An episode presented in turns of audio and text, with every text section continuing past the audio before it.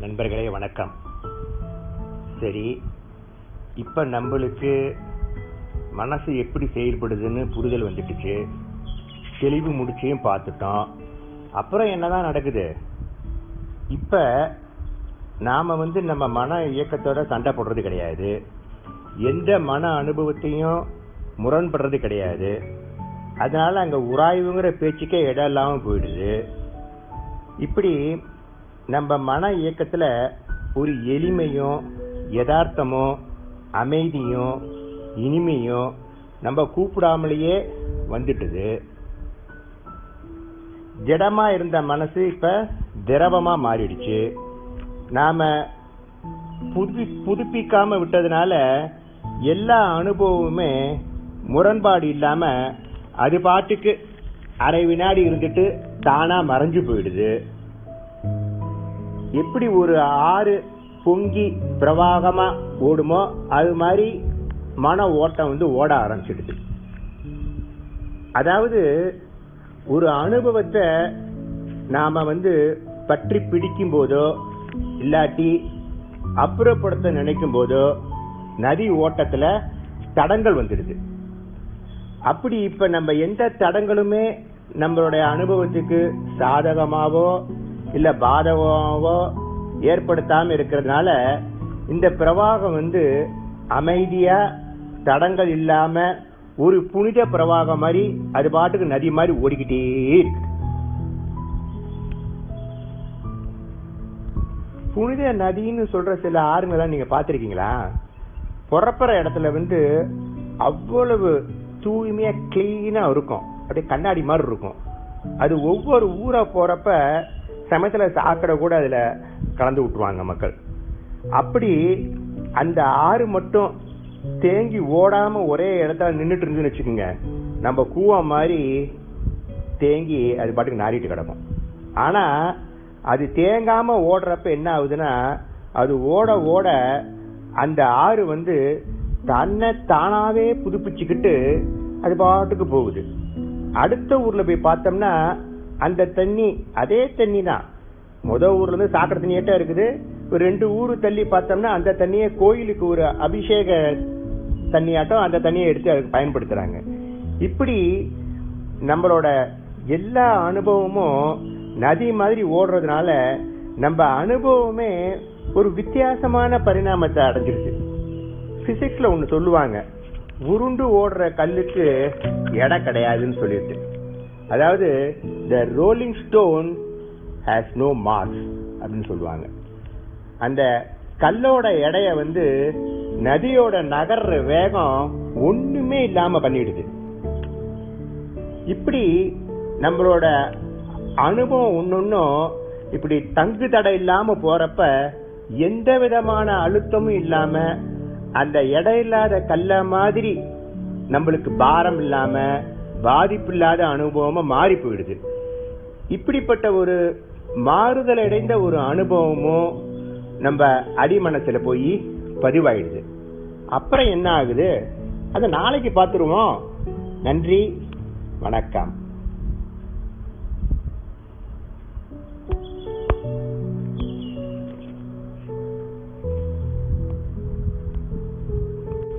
நண்பர்களே வணக்கம். இப்போ நம்மளோட இயல்பு எப்படி உருவாகுது? அடிமனம் எப்படி உருவாகுது? ஒவ்வொருத்தரும் எப்படி வித்தியாசமான இயல்போடு இருக்கிறோம்? ஏன் இப்படி? அப்படின்னு பார்த்தோம்னா நம்மளோட இயல்பு எல்லாமே நம்மளோட அனுபவத்தால உருவாக்கப்பட்டிருக்கு.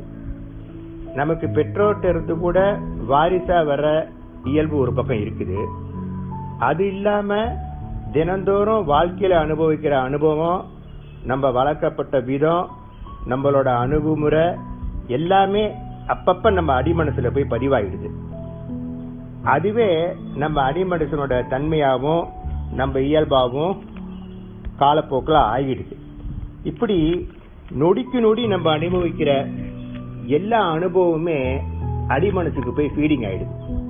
நம்ம நேற்று பார்த்த மாதிரி நம்மளோட அத்தனை அனுபவமுமே நதி மாதிரி ஓடுறதும் நம்ம அடிமனசுல அதுவும் ஃபீட் ஆயிடுறதுனால ஒரு வித்தியாசமான ஃபீடிங் இப்ப அடிமனசுக்கு கிடைக்குது.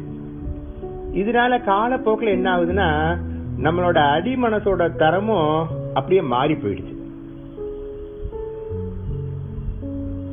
இதனால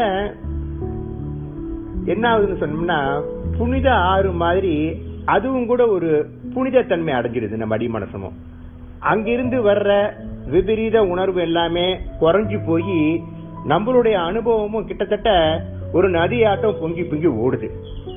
சரி அனுபவம் ஓடுது.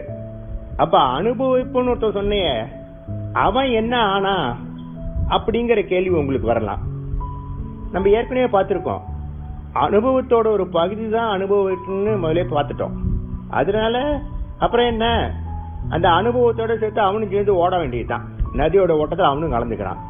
இப்ப இந்த அனுபவிப்பை வந்து ஏதாவது ஒரு அனுபவத்தோட தன்னை இணைச்சிக்கிட்டு அதை தக்க வச்சுக்கிறதுக்கோ இல்ல அதை அப்புறப்படுத்துறதுக்கோ இது வேணும்னு கேட்டு நேர்முகமாவோ இல்ல வேண்டான்னு கேட்டு எதிர்முகமாகவோ அந்த அனுபவத்தோட அவன் போராடாதப்ப இந்த நதியோட அவன் ஓடுறது அவனுக்கு ரொம்ப ஈஸியாகவும் இருக்குது.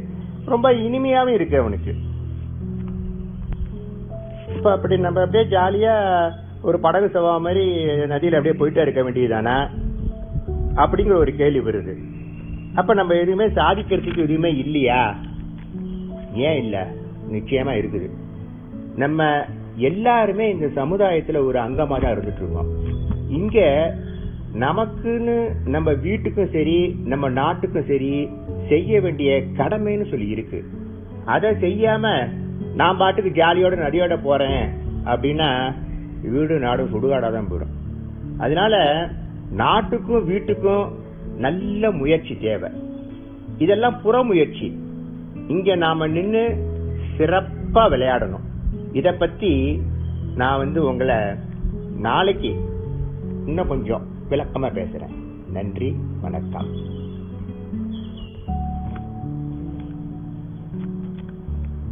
நண்பர்களே நாம் கடந்த ஒரு மாதமாக பேசினதோட இறுதி பகுதிக்கு இப்ப வந்துட்டோம்.